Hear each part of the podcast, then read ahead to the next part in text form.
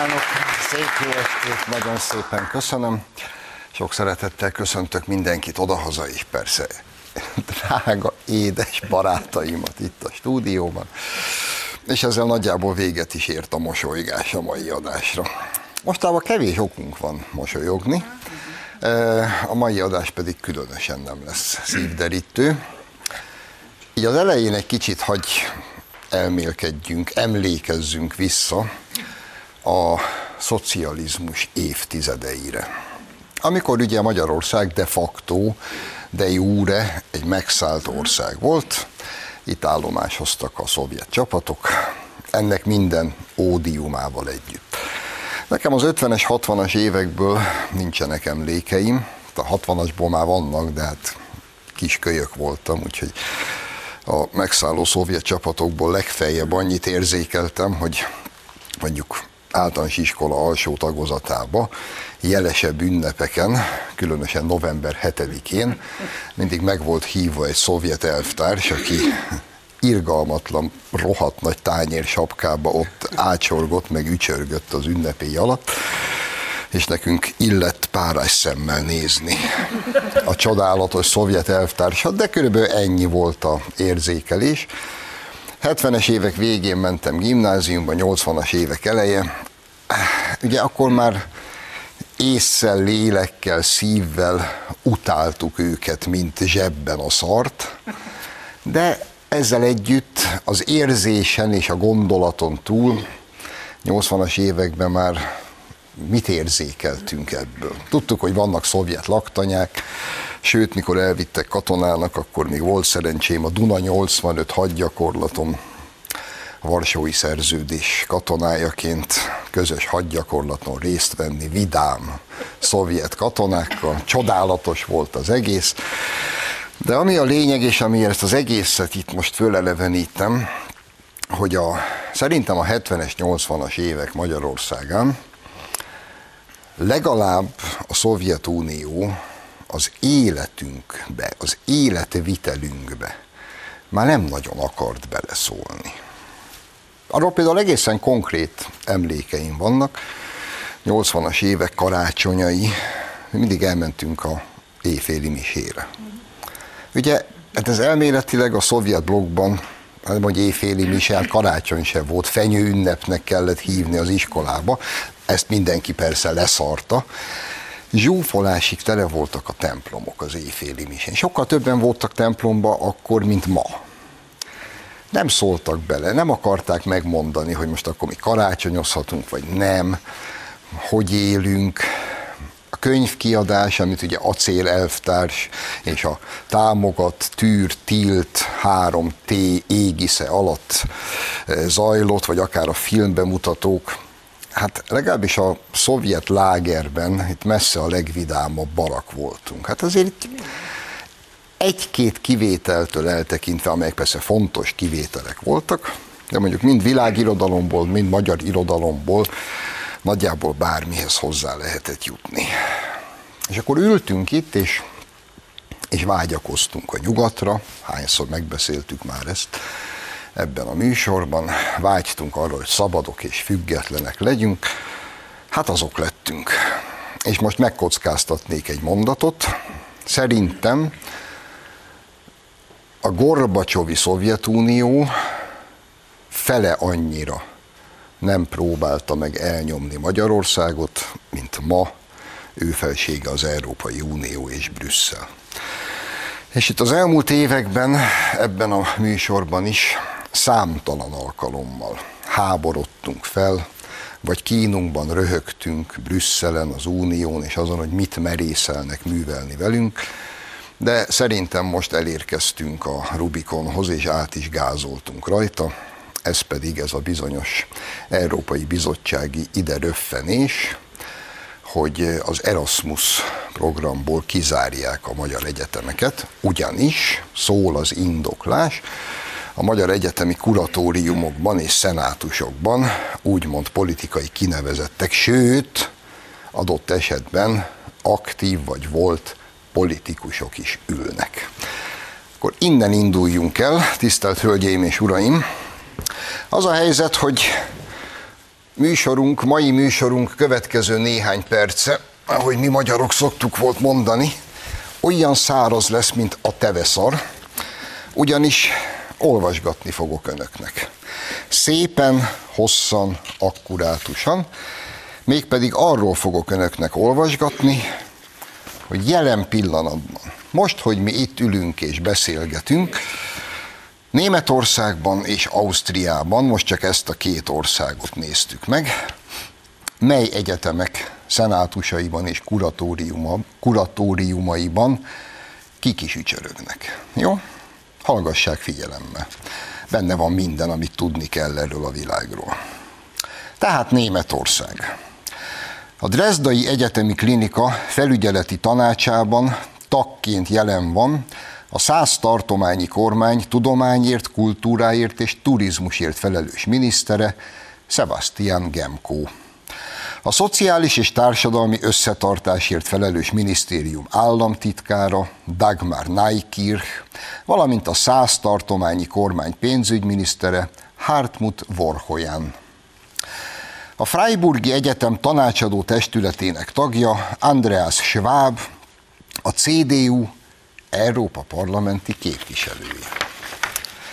A Müncheni Lajos Miksa Egyetem kuratóriumi tagjai között megtalálható többek között a Bajor Tartományi Parlament Tudományért és Művészetért felelős bizottságának elnöke Robert Brannekemper, a Bajor Tartományi Parlament alelnöke dr. Wolfgang Habis, a Zöldek frakcióvezető helyettese a Bajor Tartományi Parlamentben Ferena Osgyán, szerintem ez magyar származású, valamint Mihály Piazzolo, az oktatásért felelős Bajor tartományi miniszter. Továbbá bent ül a Müncheni polgármester Dieter Reiter és Markus Reinspacher, aki szintén a Bajor tartományi parlament alelnöki tisztségét tölti be. A Müncheni Műszaki Egyetem kuratóriumának tagjai között egyebek mellett megtaláljuk Angelika Nieblert, a CSU európai parlamenti képviselőjét, továbbá a Bajor tartományi parlament alelnökét, dr. Wolfgang Haibist. Dr. Sabine Járótot a gazdaságért, a tartományi fejlődésért, valamint az energiáért felelős tartományi minisztérium hivatalvezetőjét. És szintén a Müncheni polgármestert, Dieter Reitert. A Rebensburgi Egyetem kuratóriumának tagja, Regensburg város polgármestere, Gertrud Malz Schwarzfischer, valamint Jürgen Mistol és dr. Stefan Ötzinger, valamint Margit Wild, tartományi parlamenti képviselők. A Ziegen Egyetem kuratóriumában nem csak a város polgármestere, hanem Anke Fuchs Dreisbach, tartományi parlamenti képviselő, valamint Volkmar Klein, Laura Kraft és Luisa Licine Bode Bundestag képviselők is tagjai. Berlin. Ugorjunk át a fővárosba. A Berlini Műszaki Egyetem kuratóriumában a berlini szenátus két tagja, Ulrike Góte és Armagan Nikhupor is benne ül. A Friedrich Alexander Egyetem kuratóriumában ott ül Joachim Hermann, Bajor belügy, sport és integrációért felelős miniszter, Erlagen főpolgármestere dr. Florian Janik, valamint Fürth polgármestere dr. Thomas Jung. Würzburg. A Würzburgi Egyetem kuratóriumának tagjai között megtaláljuk dr. Winfried Bausbach, Kerstin Celina, Volkmar Halbleib, valamint Gerald Pittner tartományi parlamenti képviselőket egyaránt. Szintúgy az Augsburgi Egyetemben ugyanez a helyzet, a Trieri Egyetemben, valamint a Bajrajti Egyetemben is. És akkor ugorjunk át a szomszédba, Ausztriába. Ausztriában eleve az a helyzet, hogy az egyetemi tanácsok egy részét a szövetségi kormány nevezi ki az oktatásért, tudományért és kutatásért felelős miniszter javaslatára. Mint kormány kinevezettek ülnek az egyetemi kuratóriumokban. Nézzük, hogy ez mit jelent. Az Innsbrucki Egyetem szenátusában a kormány kinevezte Angelika Schätzet, aki a pénzügyminisztérium egyes számú részlegének főosztályvezetője, valamint dr. Matthias Vogelt, aki a belügyminisztérium hármas számú részlegének főosztályvezetője. A Klagenfurti Egyetem szenátusába a szövetségi kormány kinevezettjeként ott ül Zigrid Berka, aki az európai és nemzetközi ügyekért felelős minisztérium menedzsment részlegének főosztályvezetője.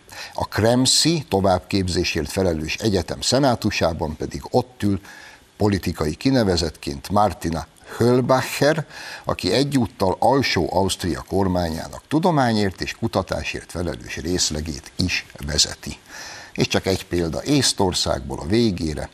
A Tallini Egyetem kuratóriumának tagja Marina Kaljurand, észt szocialista európai parlamenti képviselő is, aki egyébként 2010 óta ücsörög az egyetem kuratóriumában. És mivel szocialista képviselő, biztosak lehetünk benne, hogy minden Magyarországgal szembeni kötelezettségszegési eljárást, hetes cikkeit, meg nyilván ezt a mostani kis ügyet, hogy nálunk politi- úgymond politikai kinevezettek ülnek az egyetemi kuratóriumokba, ezt mind megszavazza. Aztán hazamegy és beül a Tallini Egyetem szenátusába. Drága barátaim, eh, quod licet jóvi, non licet bóvi, mondogatták a latinok. Ez ugye magyarul úgy szól, hogy amit szabad Jupiternek, az nem szabad a kisökörnek. És ezek most ott ülnek Brüsszelben, és az Európai Bizottság azok után, hogy az ég egyadt a világon, valami 17 pontba, hónapokon keresztül, vért pisilve megállapodtunk, ezek után egyszer csak így random a semmiből ide ugat, hogy kizárja az Erasmusból a magyar egyetemistákat, mert hogy a szenátusokba politikusok meg politikai kinevezettek ülnek. Teszik ezt az általam imént szép, hosszan, tényszerűen felolvasott politikai kinevezettekkel és szenátusban ülő politikusokkal a háttérben.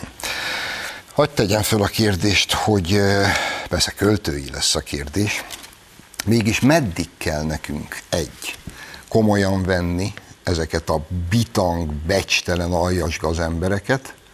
Kettő, meddig kell ezt eltűrni? És ahogy nagyon helyesen mindenki kormány oldalról már föltette a kérdést, az egész ügy végtelen becstelensége, aljassága és hazugsága mindezen túl, ezek most nem a kormányt, nem a kormányzó pártokat, hanem magyar egyetemistákat büntetnek meg, egyébként a semmiért. Én nagyon-nagyon sokáig nem voltam lelkes híve, sőt, ellenzője is voltam annak, hogy most kilépjünk az Európai Unióból. De mondom ezt úgy, hogy amikor a népszavazás volt a belépésről, én nemmel szavaztam.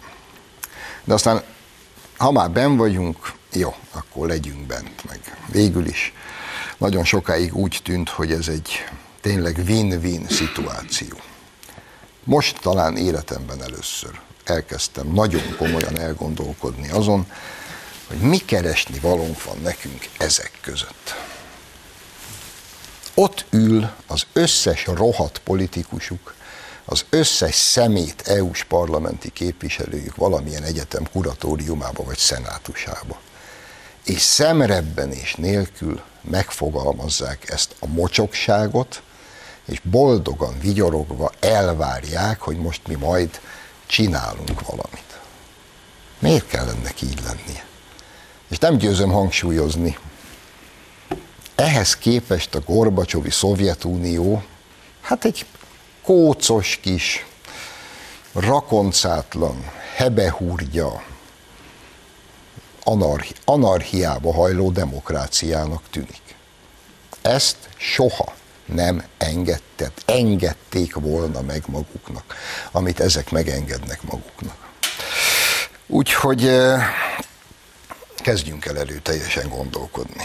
És amúgy nagyon-nagyon örültem a miniszterelnök szerdai, szerdai, szerdai nyilatkozatának, amikor is azt mondta, hogy Igen, Brüsszel, ha nem fizet ki az Erasmus programokat, semmi baj, majd a magyar kormány kifizeti.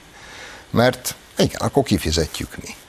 A magyar egyetemistákkal, a magyar főiskolai hallgatókkal, a magyar fiatalokkal akar most kiszúrni ez a rohadt bűnbanda, de semmi baj. Majd akkor magyar állami pénzből ugyanúgy ki tudnak menni. Az Európai Unió, meg az Európai Bizottság, meg az Európai Parlament pedig csókolja meg a hátunk végét, már abban az esetben, hogyha hajlandóak vagyunk megengedni nekik ezt a kegyet, hogy megcsókolhatják. És ugyanez vonatkozik egyébként az összes többi ügyre. Ezek ugatnak nekünk, hogy itt micsoda korrupció van. Ezek. Mikor nem telik el most már nap, hogy ne derülne ki valami égbe kiáltó rohadt mocsokság arról, hogy mi folyik ott Brüsszelben. Hogy most már nem csak arról van szó, hogy Katar kilóra veszi meg ezeket, hogy szépeket mondjanak róla. Most már megtudtuk, hogy Marokkó is kilóra veszi meg őket évek óta, hogy a saját politikai érdekeit érvényesíteni tudja az Európai Unión belül. És akkor itt hagyj jegyezzem meg zárójelbe, mondjuk a spanyol enklávéba. Honnan is menekülnek a legtöbben? Marokkóból. Mi folyik a marokkói menekültekkel, akik, akik egyébként spanyol rendőrökre támadnak, meg átmásznak a kerítésen? Valamilyen rejtélyes oknál fogva mindegyik be van fogadva. Igaz? Vajon ez mennyibe került Marokkónak? És kik tették el ezért a pénzt?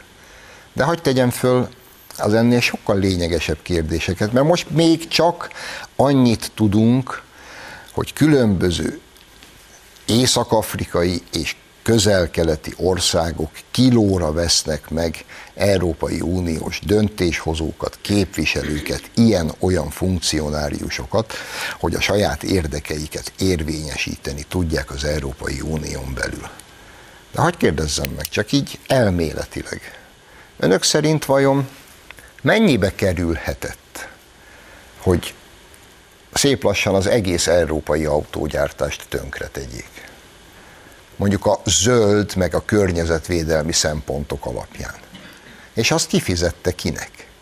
Hogy ebbe belemenjenek. Hogy mondjuk letérdepeltessék szép lassan a német autógyártást miközben valamilyen rejtélyes oknál fogva az Egyesült Államokban senki se kérdezi meg, hogy akkor hogy is állnak ott a környezetvédelmi paraméterek. És amúgy ma ott tartunk, beszéltünk már erről a műsorban, hogy a Volkswagen gyár bejelenti, hogy ha itt sürgősen nem változik meg minden, akkor lehúzzák a rolót és elköltöznek Németországból. Hm? Ezért kifizetett és mennyit és kinek? Hogy ez egyáltalán eljuthassunk idáig. Ezt majd akkor fogjuk megtudni, indirekt módon, ha ez a szörnyűség esetleg tényleg bekövetkezik, és megtudjuk, hogy a Volkswagen hova költözik. Hm, nekem vannak ötleteim, hogy hova fog menni. És akkor majd azt is megtudjuk mindjárt, hogy ki fizetett. Nem kicsit azért, hogy ez megtörténjen. És aki fizetett, az vajon kiknek fizetett. Szerintem az Európai Parlamentben, az Európai Bizottságban lámpással kell keresni olyan embert, aki nem érintett valamilyen korrupciós botrányban. A bizottság elnöke von der Leyen SMS-ben vesz milliárdokért, milliárdokért ö, szérumot a Pfizer-től. Aztán eltűnnek az SMS-ek. És ez a bizottsági elnök ma ide ugat, hogy nálunk kikülnek az egyetemi szenátusokba, meg kuratóriumokba. Mi van? a fényességes Európai Unió egészségügyért felelős biztosának mindjárt a Covid járvány elején hirtelen megjelenik a számláján 4 millió euró. Jé, szintén egy gyógyszergyártól. És azt mondja, hogy fogalma sincs, hogy hogy került oda. Majd szemrebben és nélkül összeülnek és elkezdenek minket cseszegetni korrupció miatt. Hát ötötször mondom ma. A Szovjetunió ezekhez képest egy kifejezetten baráti, cuki hely volt. És mi ide vágyakoztunk évtizedeken keresztül. ezek közé, a rohadt, mocskos gazemberek közé. És amit most megengedtek maguknak itt a magyar felsőoktatással és a magyar egyetemistákkal kapcsolatban, az aztán mindennek a teteje. És most, amit itt az imént felolvastam, ez a 16 németországi egyetem, három ausztriai és egy észt egyetem, szenátus, a kuratórium, a tanácsadó testülete, kitömve aktív és volt tartományi és szövetségi politikusokkal. Kérdezzük már meg az Európai Bizottságot, meg von der Leyen, ezeket mikor zárják ki az Erasmus programból? Hm? Vagy, vagy ne kérdezzük meg? És amit igazából még szerettem volna mondani, azt nem is mondtam ki, hogy ne kelljen nagyon sokat sipolni. Mondtam, hogy nem lesz vidám, de a tények azok fontos és hasznos dolgok. Most pedig tartunk egy rövid szünetet, és aztán Kovács Zoltán lesz a vendégem.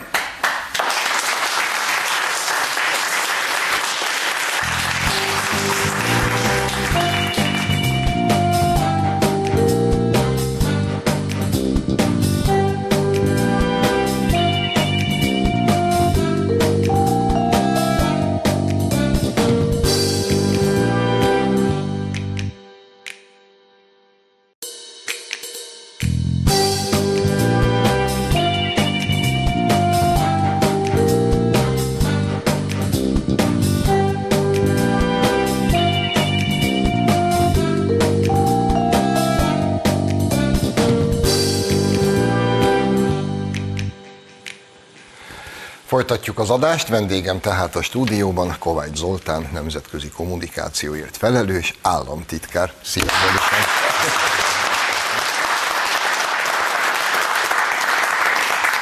Na, mm, itt az első részt azzal kezdtem, hogy fölöttébb, száraz, unalmas és egyáltalán nem szívderítő lesz a mai show. Be is tartottam az ígéretemet ugyanis az egész első részben gyakorlatilag neveket soroltam fel a roppant türelmes közönségünknek. Mégpedig olyan nevek 16 németországi egyetem kuratóriumának, szenátusának, felügyelőbizottságának, tanácsadó testületének tagjait, három ausztriai egyetem ugyanezen tagjait, illetve csak a kedvencem, ezt hagy olvassam föl pontosan, egy az észt egyetem, a Tallini Egyetem, ahol egy bizonyos Marina Kaljurand, észt szocialista európai parlamenti képviselő, aki a saját önéletrajza szerint 2019 óta a Tallini Egyetem kuratóriumának tagja. Az egyetem, ja nem, 2019 óta EP képviselő, de 2010 óta tagja a Tallini Egyetem kuratóriumának, miközben már volt 2015 és 16 között észt külügyminiszter, előtte 14 és 15 között pedig minisztériumi államtitkár. Ebbéli minőségében ücsörög és ücsörgött a Tallini Egyetem kuratóriumában, és feltételezem most, mint szocialista EP képviselő, majd lelkesen fogja elítélni a magyar országi egyetemeket, mert hogy itt politikusok ülnek az egyetemi szenátusokba. Miért mondtam ezt mind el neked? Valószínűleg kitaláltad, mert okos fiú vagy ismernek régóta. Az Erasmus programból Magyarországot most épp a bizottság ki akarja zárni, mondván, hogy a magyarországi egyetemek kuratóriumaiban, szenátusaiban hát aktív meg volt politikusok ülnek. Az Oli bácsi Meddig kell ezt elviselni, meg eltűrni? Hát a szemétségnek a fokozatait nehéz minősíteni, mert ez igazi szemétség. Már bocsánat, hogy kicsit ilyen profánul fogalmaz az ember, én is az egyetemi világból jövök, és aki ismeri belülről azt, hogy hogyan működnek ezek a programok, mi a jelentősége, lett légyen az tanszékek, intézmények között együttműködésről és ezen belül a diákcseréről pontosan tudják, hogy egy a, a magyar felsőoktatás függetlenségének és kutatási minőségének a veszélyes, veszélyeztetése zajlik egyrészt. Kettő, olyan diákokat hoznak lehetetlen helyzetbe, potenciálisan hoznak lehetetlen helyzetbe, zárójegyzem meg, hogy a megkötött szerződése se nem érvényes, akiknek ez a valószínű élete lehetősége. Kinyitja a világot, megmutatja, hogy hogyan működnek más nemzetek, más kultúrák egyetemei de az állításodban megfogalmazott tényt hagy hegyezzük, vagy tegyük egy kicsit rendbe, ugyanis minket nem tudnak kizárni az Erasmusból.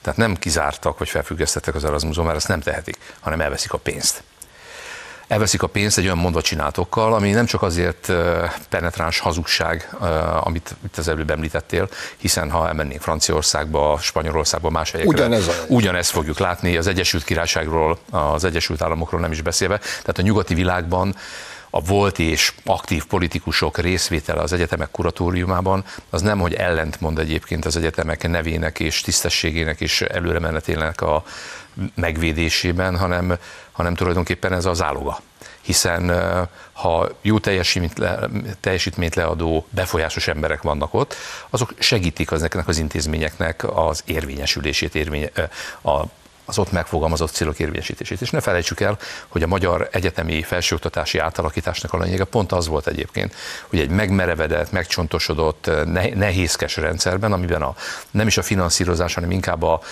a a világra, a világ változásai való reagálásnak a gyorsasága volt e, problémás. Ez a kuratóriumi rendszer, ez az alapítványi rendszer gyakorlatilag ezt teszi lehetővé talán egy mai hír egyébként, hogy tíz magyar felsőoktatási intézmény kezd megjelenni azokban a, a nagy nemzetközi listákban, ahova egyébként pont szánjuk őket, és ugye a, a cél a flexibilis, mozgékony, reagálni képes felsőoktatás mellett pont az, hogy néhány intézmény a lehető leggyorsabban kerüljön a legjobb európai és világegyetemek közé. Szóval ezt teszik lehetetlenné. Az ember sok mindent látott már, és tényleg a szemétség kifejezés azért eh, illik ide, mert láttunk már ilyet a az igazságügyi rendszer kapcsán, a média rendszerünkkel kapcsolatban, hogyha Németországban közvetlen, vagy a német nyelvterületen közvetlen minisztériumi ellenőrzés alatt van az ügyészség, az nem probléma, nálunk akkor sem független, hogyha az országgyűlés választja. Ha a média szabályozás más helyeken sokkal direktebben politikusok által történik, Nyugat-Európában, Franciaországban, Németországban az nem probléma, ha idehaza az országgyűlésben választják meg ugye az ellenőrző kuratóriumot, akkor az, az probléma. Tehát a kettős mércének olyan mennyiségű példáját láttuk már az elmúlt 12 évben, hogy meg lennénk lepve, ha ebben nem lett volna ilyen, de ez egy piszkos, aljas játszma, amit kimondottan a magyar fiatalok, a magyar egyetemisták ellentettek. És egyébként, és nem mellesleg alátámasztja azt, amit már egyébként régóta mondunk, hogy persze mindig arról van szó, hogy a kormány, a kormányjal van baj leginkább persze a politikai színezetével a kormánynak, meg Orbán Viktorral, mint a földre szállt vagy a megtestesült ördöggel, de hát valójában a magyar emberekkel tolnak ki. És ez érvényes akkor is, amikor a forrás visszatartásról beszélünk, talán itt, de mindenképpen más műsorokban sokat beszéltünk arról, hogy most egy energetikai válság közepette, miközben a helyreállítási alappénzeit visszatartják, amivel el lehetne kezdeni. Nem csak a magyar, hanem más helyeken is ez történik, a magyar elektromos hálózat átalakítását, hogy képes legyen a megújuló áramforrásokat kezelni, ezt a pénzt tartják vissza, bocsánat, tesznek magasan egyébként arra, hogy mi az ország, mi a magyar emberek érdeke, és ez a diákokat érintő és leginkább a diákokat sújtó intézkedés, az azt hiszem, hogy ennek a dolognak a most a legszimbolikusabb megtestesítője ennek a kettős mércének, és annak a teljesen szemenszeret hazugságáradatnak, amit Magyarország ellen indítanak. Tudom, hogy naívság, de mégis fogalmazhatnánk úgy, hogy tényleg csak a balhé kedvéért. Nem kéne a magyar illetékes szerveknek felvetni azt, hogy mondjuk azt a 16 német egyetemet, három osztrák egyetemet és egy észt egyetemet, amelyet itt én most felsoroltam az adásban. Hogy, hogy, hogy kérdezzük meg, hogy őket mikor fogják mikor veszik el az Erasmus program pénzeiket? Soha, most emlékezzünk vissza arra, hogy amikor a CEU, a Közép-Európai Egyetem től azt kértük, hogy ugyanazon a kritériumok mentén dolgozzon, vagy működjön, és ne, érezze, ne élvezzen olyan versenyelőnyöket, amelyek másokat nem illetnek meg, mint az összes többi magyar felsőoktatási intézmény. És egy az egybe vettük át a német szabályozást, az se volt jó. Szó szerint vagy egy egybe vettük át, mondjuk egy másik már-már mulatságos példát az Európai Unió parlamentjének és intézményeinek vagyonbevallási rendszerét, az se jó. Tehát én azt gondolom, hogy itt elérkeztünk azért egy olyan ponthoz, ahol nekünk magunknak is persze el kell gondolkodni majd a lehetséges fellépés, ellenlépésben, ahogy Gulyás Gergely egyébként ugye a hétenben is mondta, hogy be kell perelni őket. Tehát azért a szórakozásnak van egy határa. Itt folyamatosan nem teljesítik azokat a kötelezettségeket egyébként, amelyeket az Európai Uniónak teljesíteni kellene, és úgy nem lehet egymással beszélgetni, hogy mi miközben kértek tőlünk bizonyos pontokat, ugye, ez volt az a 17-19 pont minden egyes pontot teljesítettünk. Abban a, még, még el sem készült a szükséges jogszabálymódosítás. El se fogadta a parlament, már újabbak jönnek. Tehát mozgó célpontra elég nehéz lőni, gyakorlottabbak azt is tudják csinálni, de a politikában olyan kritériumoknak megfelelni, amelyek sosem állandóak, hanem mindig változnak, az rendkívül nehéz, és én azt gondolom, hogy ebben most egy új korszaknak kell nyílnia. Jó, igen, én is úgy gondolom, hogy eljön az az idő, mikor nem is, meg sem kell már próbálni megfelelni egyébként gazemberek, kiszámíthatatlan adhok és csak politikai bosszúállásból motivált kritérium. Bocsánat, még csak egy mondat talán még ide illik, ugye, mert a kettős mérce az nem egy új keletű dolog Európában. Tulajdonképpen az európai kultúrkörnek talán a 18., 17., 18. századtól fogva a része. A nyugatiak mindig többet gondoltak magukról. Ami ott elment, az nálunk nem volt elfogadható, mi mindig egy kicsit barbárok maradunk itt Közép- és Kelet-Európában, de ezt az ember megszokja. De amikor az Európai Unióban az együttműködésnek az alapjait és a kölcsönös, hogy is mondjam, kiszámítható működésnek az alapjait is az adná, hogy mindenki kölcsönösen tisztában, tiszteletben tartja egymás kultúráját és különbségeit, de egyúttal azon területeken, ahol ennek van értelme, szabályozható gazdaságban, piacokban, munkahelyteremtésben betartja a szabályokat. A kettős mérc az nem csak arról szól, hogy a vélekedésekben mi történik, hanem arról, hogy egy-egy országra vagy egy-egy régióra tulajdonképpen más szabályok vonatkoznak. És a más az itt nem más mint hogy nem is, hogy szigorúbb, hanem kivételező, egyedi, kihegyezett, és majdnem mond, használtam egy kifejezést, ki dolog zajlik. Tehát azért azt, tehát én amikor azt mondom, hogy el kell gondolkodni, ez azt jelenti, hogy olyan szabályokat és olyan egyedi kitételeket, amelyek csak Magyarországon lennének érvényesek, én azt gondolom, hogy Magyarországnak nem lesz szabad elfogadnia, és en, már talán át is léptük ezeket a határokat. Jó, akkor hát te is otthonosan mozogsz a történelemben. Én csak történész lennék, vagy Én mi, ezért, ahogy ezért, mondani. Ezért gondoltam, imént úgy fogalmazta, hogy már a 17.-18. századtól létezik ez a kettős mérce. Hagy hozzak én ide még egy történelmi párhuzamot. Mm, Déloszi szövetség megvan, ugye? Déloszi szövetség Perzsa háborúk után Atén vezetésével Krisztus előtt 478-ban megalakul a Déloszi szövetség, 173 görög városállam lesz a tagja.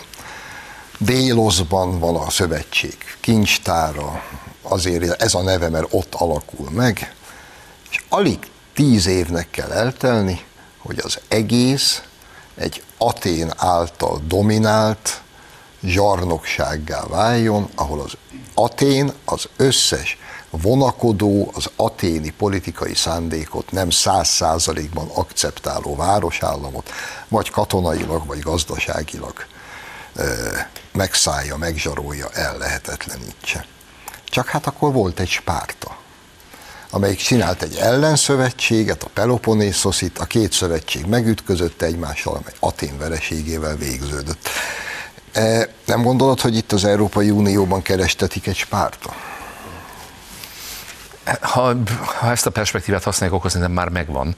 Tehát, és nem is kell ebben szégyenkezni, hogy talán mi a szószólói, vagy megtestesítői vagyunk sok szempontból annak a kicsit nonkonform közelítésnek, és a nonkonformizmus az nem abból fakad, ugye illiberálisnak nevezik ezt, meg mindenféle más szóval illetik, nem abból fakad, hogy ne szeretnénk együttműködni, meg ne látnánk, ahogy az előbb utaltam erre, hogy mi az együttműködés optimális formája, hanem abból, hogy a józan, a józan ész meghaladása és a józan ész, észt felülíró fejlemények bürokrácia növekedése, az anyamentnél agyamentebb, újabb és újabb szabályok, most ha erre akarunk utalni, akkor csak a, most már a tizedik szankciós csomag készülődik. Nem, mintha az első kilencnek bármiféle hatása lett volna eddig a háború menetére egyébként. Tehát ennek valahol megállt kell parancsolni. És persze a történészből ilyenkor kikívánkozik az, hogy párhuzamokat vagy álpárhuzamokat vonjon, mert sokan mondják, hogy a történelem ismétli magát, de én azt gondolom, hogy azok közé tartozom, aki azt mondja, hogy nem, a történelem nem ismétli magát. Az emberi természet, adott esetben hülyeség tudja magát ismételni, hiszen újra és újra előállítja azokat a helyzeteket, szituációkat, amelyben újra és újra olyan hibákat követel, amelyekről a történelem már többször bebizonyította, hogyha nem is abban a konkrét témában vagy ügyben, de abban a formában, ahogy az zajlik, annak a vége biztos nem lesz jó. Amikor szóvá teszik, akkor persze az embert megbélyegzik, tizen, nem tudom, hogy 13. 14. éve kapjuk az ívet, ahogy szokták mondani, hiszen emlékezzünk vissza, hogy nem kellett ahhoz semmi, csak meg kellett nyerni a választásokat 2010-ben, hogy már is azonnal jogállami médiaszabadság és azonnal mindenféle problémák vetődtek fel másfél hónapon belül Magyarországgal kapcsolatban, miközben előttünk meg tudjuk, hogy kik vitték a csőd szélére az országot, és rántottak minket majdnem a mélybe, és akkor nem volt semmi baj. Hozzászokhat ehhez az ember, de bele nem tud nyugodni, és azt mondom, hogy nem is szabad hozzászokni abban az értelemben, hogy újra és újra minden egyes esetben el kell mondani a valóságot, meg hogy mit gondolunk ezekről a dolgokról. Sokszor mondjuk, a választásokon ez mindig bebizonyosodik a valóság a mi oldalunkon áll. Én azt gondolom, hogy Erasmus ügytől a visszatartott helyreállítási pénzeken át a hétköznapok egyéb más kérdéseig az igazság a mi oldalunkon van. Jó, akkor, akkor kicsit beszéljünk a másik kedvencemről. 12 éve hallgatjuk, hogy itt aztán olyan korrupció van, ami párját ritkítja. Itt minden pénz el van lopva, ellopódik, és a minden ellopott pénznek a 115%-át azt maga a miniszterelnök lopja el, tehát kb. 12 éve ez a, ez a narratíva. Szlász csodát, decemberben így elkezdenek kidőlni a csontvázak. A fényességes portán, a defterdárok környezetében egyszer csak kiderül, hogy hát Hun Katar veszi meg kilóra a Európai Uniós potentátokat, döntéshozókat ilyen-olyan szinteken. Most legújabban megtudtuk, hogy Marokkó is beszállt ebbe a buliba. E, ugyanazt a kérdést rágjuk, hogy e, miközben az összes nyugati egyetem kuratóriumában ott ücsörögnek a politikusok, meg a politikai kinevezettek, és ide ugatnak, hogy nálunk ezt nem szabad. Eközben most már lassan nem lesz uniós potentát, akiről nem fog kiderülni, hogy ilyen-olyan mértékben korrupcióval érintett, és megengedik maguknak arcpirulás és szemrebbenés nélkül, hogy minket korruptnak nevezzenek. E, nem igaz, hogy, hogy, hogy ezt minden normális ember nem látja, hogy ez így nem mehet tovább. Hát tekintsük rá attól, hogyha a tényeket hiába mondja el az ember, és Varga Mihály pénzügyminiszterünk ugye az elmúlt napokban több olyan bejelentést tett, ami önmagában elegendő lenne arra egyébként, hogy mindenkit meggyőzön arról, hogy azért nehéz úgy szisztematikus korrupció problémáról beszélni egy ország esetében, hogy egy választási évben, ahol azzal gyanúsítottak minket, hogy választási költségvetés van, egy energetikai válság közepén fél százaléka kisebb lett az, államháztartás hiánya, mint amit terveztünk előtörresztettünk mennyit? 100 milliárd. 100 milliárd. Nyi összeget, vagy még talán többet. Egészen jó feltételeket tudtunk felvenni a piacokról, majdnem 4 milliárd dollárnak vagy eurónak megfelelő az ország működéséhez szükséges hitelt a hiányt csökkentettük, a vártnál jobban nem magától csökkennek ezek a dolgok, nem a véletlen okozza ezt a dolgot, hanem az a munka, amit a kormány ebbe beletesz. Tehát ennek ellenére lehet tartani egy narratívát, ahogy szokták mondani, egy, egy olyan politikai mondandót, egy olyan politikai vádat, ami most, ahogy már erről beszéltünk, 12 éve zajlik, miközben ezzel szemben egy olyan rendszer működik, aminek az Európai Parlament tulajdonképpen csak egy eleme, hiszen az a hálózatosság, amit az európai meg a nemzetközi baloldal az elmúlt évtizedekben, és nem évekről beszélünk, hanem évtizedekben kialakított, abban a korrupció az egy szisztematikus elem. Csak nem biztos, hogy annak nevezik. Ösztöndíjnak nevezik, előadás ellentételezésnek, meghívásnak egy ilyen vagy olyan NGO, majd beszélünk erről is természetesen, tehát NGO-ban ülni nem összeférhetetlen, olyan NGO-król beszélünk, akik meghatározó véleményeket adnak aztán a bizottság, illetve a parlament munkája az, amiből a szakértő anyagok készülnek, de egy, parlament, egy, egy egyetem kuratóriában, ül, kuratóriumában ülni az az. Szóval, hogy a, az Európai Parlamentben, ami zajlik, és mindenki azt mondja, hogy ugye ezek a csontvázak, ezek még, hogy is mondjam, talán emlékez, emlékszik mindenki a trónok harcára, vagy talán ennél még jobb a gyűrűk urának arra jelentér, amikor bemennek a holtak közé, és ráveszik őket, hogy harcoljanak a saját oldalukon, és ott ömlenek ki a koponyák és a csontvázak a hegyoldalból. Hát szerintem ebből az is lehet, mert az Európai Parlament léte, ami ma már a saját maga által diktált tempóban sokkal messzebb mutat, mint amit eredetileg neki szántak, tehát aktívabb, kezdeményezőbb és még inkább politikailag aktívabb lett, nem másról szól, mint hogy ennek a befolyásnak, a politikai befolyásnak az érvényesítésére találtak egy új terepet. És mi mindig csak a soros hálózatot mondjuk, de ha egy kicsit megkapargatjuk a felszínt, mezőgazdasági nagy nemzetközi korporációk, energetikai vállalatok. Gyógyszeripar. Gyógyszeripar, hogy ott mi mehet a mélyben.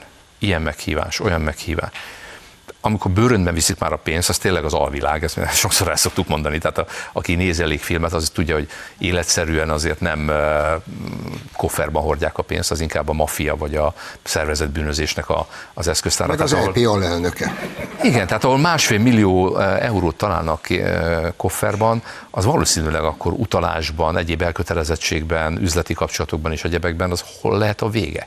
Tehát nem mellesleg a bizottság elnök asszony SMS-ben intézi a Pfizer vakcinák milliárdos tételben történő beszerzését. Tehát, hogy az, egész... az egészségügyi biztos két évvel azelőtt hirtelen talál a számláján 4 millió eurót. 4 millió eurót, és nem, tudja, és nem tudja elmondani, és Képzel, házfelújításra. Képzeljék el, Zoli, most tudom, én földhöz ragadt csávó vagyok, de egy picit modellezzék a fejükbe azt a pillanatot, amikor mondjuk a Covid járvány első három hónapja után, ja Isten, hogy hívják az országos tisztifőorvost?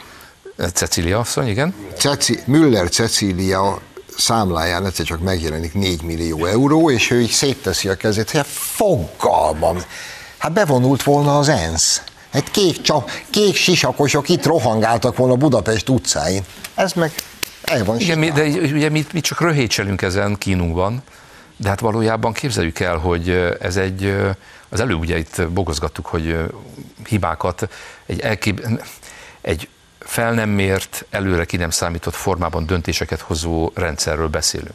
Szankciós rezsim, a parlament a hangadója.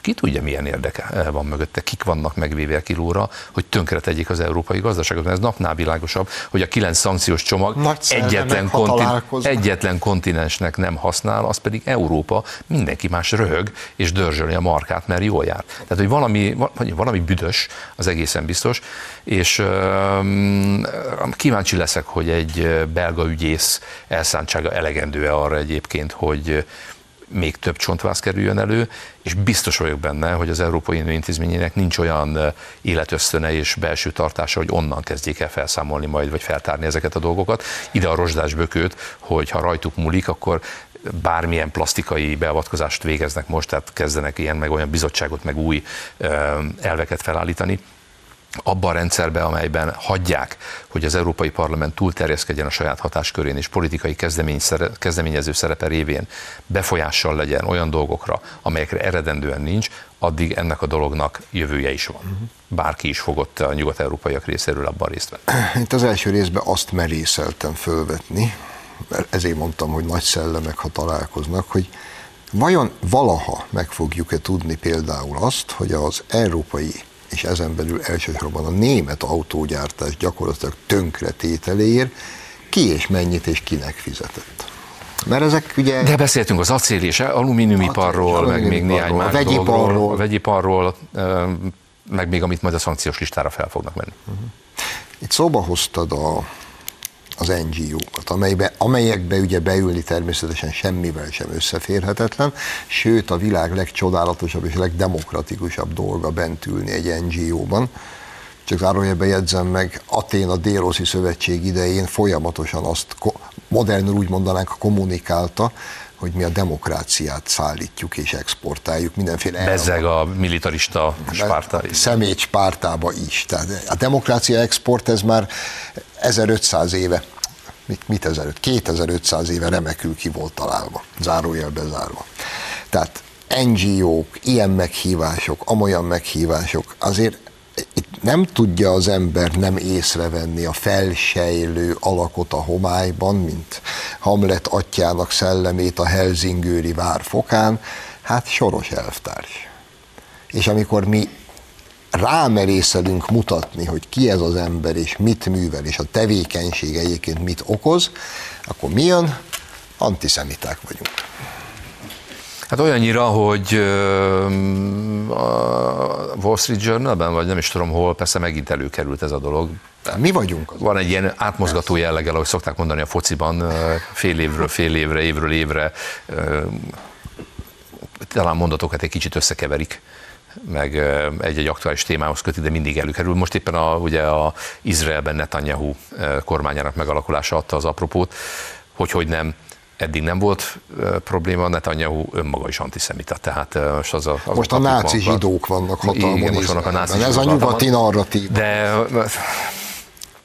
nem tudni, hogy mennyi idő kell még az, hogy ezt fel tudjuk számolni, de biztos, hogy van még meló, tehát ez egy olyan métej, egy olyan mérgező közeg, maga a narratíva, tehát a, ahogy elő van adva, meg hát az a hálózat még egyszer, tehát hát súlyos dollár milliárdok mennek évek, évtizedek óta ebbe a rendszerbe. Súlyos dollár milliárdok.